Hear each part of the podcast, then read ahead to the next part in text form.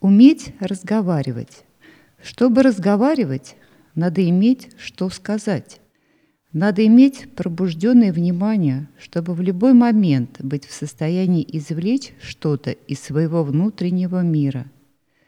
Чтобы разговаривать, надо иметь ясные мысли, но не запутываясь в бесполезных повторениях.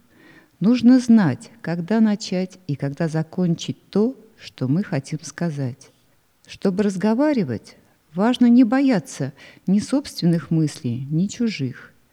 Именно беседа позволяет осуществлять естественный взаимный между теми, кто умеет отстаивать собственное мнение, но при этом слышать аргументы собеседника.